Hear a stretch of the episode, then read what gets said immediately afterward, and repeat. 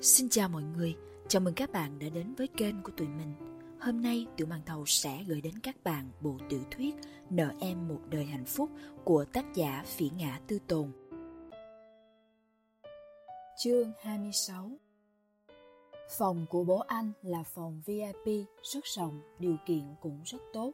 TV tinh thể lỏng treo trên tường đang phát tin tức vừa hay có tin về đứa bé bị ngã trong công trường chiều nay đưa đến bệnh viện mổ 7-8 tiếng, hiện giờ đã vào ICU. Ông nhiếp đồng viện nói, Ủa, đó không phải là bệnh viện này hay sao? Tôi uh, phải gọi cho tổng giám đốc bất động sản ở bên đó. Công trường của chúng ta không thể để xảy ra cái chuyện như thế này được. Nhiếp Vũ Thịnh nói, con cái của những công nhân xuất thân nông thôn đến kỳ nghỉ hè không có nơi nào để đi cả.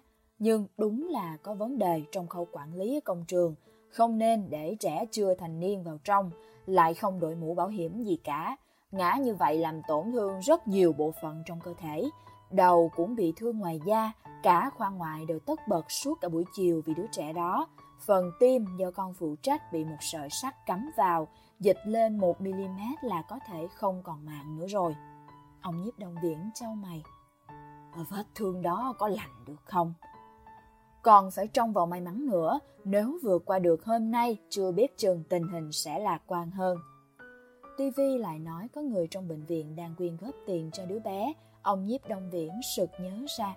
Viện phí của đứa bé đó là bao nhiêu?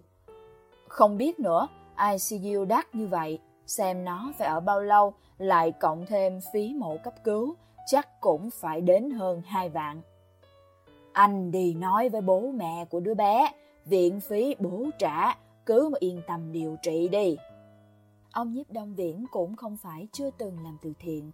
Tập đoàn Đông Viễn từng quyên góp xây dựng chục trường tiểu học ở những vùng nghèo khó, còn đưa cả phóng viên theo đến vùng núi phía tây nam Quý Châu làm từ thiện. Có điều thực lòng ông ủng hộ các hoạt động từ thiện rất đơn giản. Một là để xây dựng hình ảnh cho công ty, hai là nhằm được giảm thuế hợp pháp. Sống đến ngày hôm nay mới hiểu tiền là gì, mệnh là gì. Ông nhiếp đông viễn dường như rất thương cảm. Chẳng biết bố có sống được đến cái ngày mà thấy mặt cháu hay không, cứu mạng con người ta coi như là tích chút đức. Ông nhiếp đông viễn nói, không phải uh, bác dục các con kết hôn đâu. Đoàn ông thở dài, chỉ là số mệnh rồi cũng đến khi kết thúc, không thể miễn cưỡng được. Một người có thể sống đến già, sau khi nghỉ hưu thì ở nhà, rảnh ràng trồng cháo, mới đúng là hạnh phúc ạ. Nhiếp Vũ Thịnh không thể không chen vào. Bố đừng nghĩ ngợi lung tung nữa, phối hợp điều trị cho tốt, tuần sau còn phải họp hội đồng quản trị. À, đúng rồi. Ông nhiếp đông viện lấy lại tinh thần. Anh làm hai việc này cho bố. Một là gọi điện cho tổng giám đốc tưởng bên bất động sản hai là gọi cho thư ký trương bảo cõi đến bệnh viện nộp viện phí cho đứa trẻ kia. Từ sau khi bị bệnh, thỉnh thoảng ông cũng sai Nhiếp Vũ Thịnh làm một vài việc, phần lớn là những việc nhỏ nhặt như thế này. Nhiếp Vũ Thịnh liền đi ngay đến bệnh viện, thay mặt ông Nhiếp Đông Viễn góp 10 vạn cho đứa trẻ kia, gửi vào tài khoản bệnh viện coi như tiền đặt cọc nằm viện. Còn nói những chi phí tiếp theo sẽ do quỹ từ thiện của tập đoàn Đông Viễn phụ trách.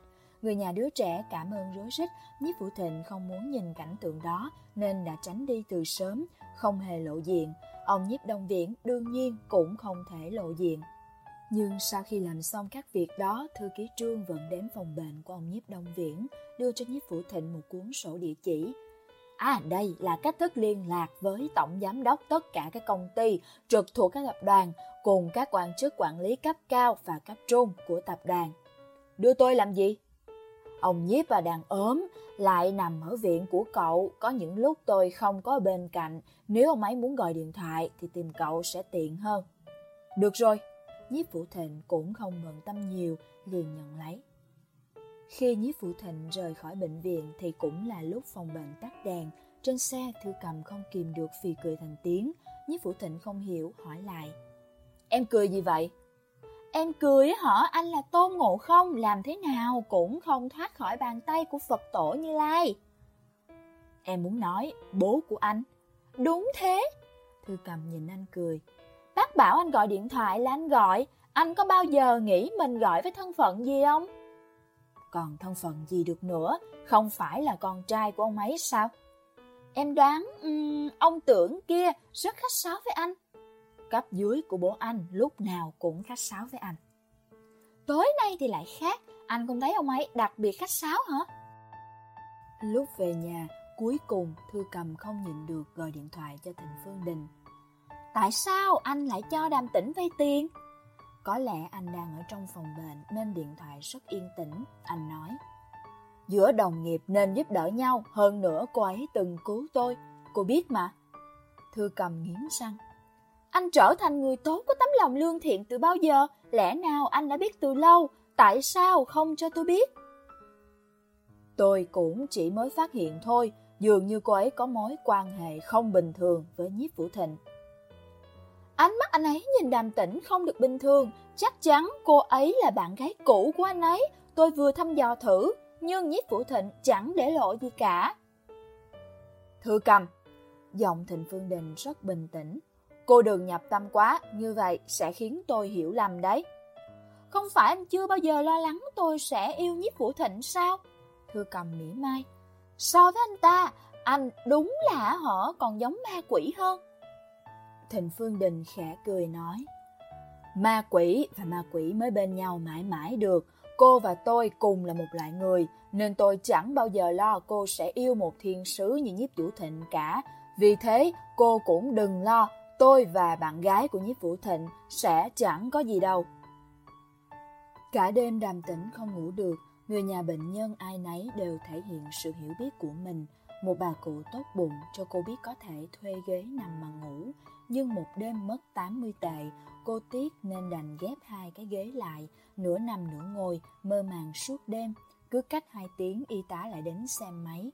Như thế cô càng không ngủ được, đến tận khi trời tảng sáng mới thiêu thiêu ngủ được một lúc thì đã nghe thấy ngoài hành lang ồn ào cả lên. Buổi giao ban kiểm tra phòng bệnh sáng, tất cả bác sĩ đều đến. Hôm nay là chủ nhật, không phải lịch tổng kiểm tra phòng bệnh, nhưng vừa hay hôm nay chủ nhiệm Phương mổ một ca đặc biệt, sáng nay đi kiểm tra bệnh nhân sau phẫu thuật như thường lệ, đã do ông dẫn đoàn, đội ngũ kiểm tra đương nhiên sẽ rất hùng hậu. Phòng bệnh không rộng, nhiều bác sĩ vào cùng lúc thế này khiến nhìn đâu cũng thấy áo blue trắng. Chủ nhiệm Phương xem tình hình của từng bệnh nhân, khi đến Tôn Bình, ông hỏi hàng rất kỹ, mọi người đều nơm nớp lo lắng. Ai cũng biết chắc chắn nhiếp vụ thịnh hôm nay sẽ gặp xui xẻo.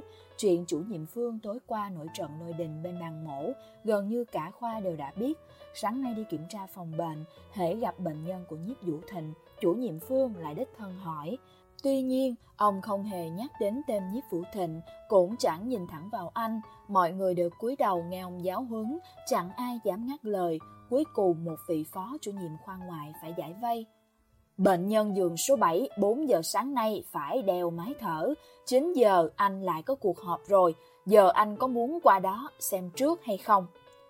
Dù chủ nhiệm Phương không nể mặt ai thì cũng phải nể mặt phó chủ nhiệm. Vì thế ông không nói thêm gì nữa, quay người bước đi, cả đoàn người nối đuôi theo sau.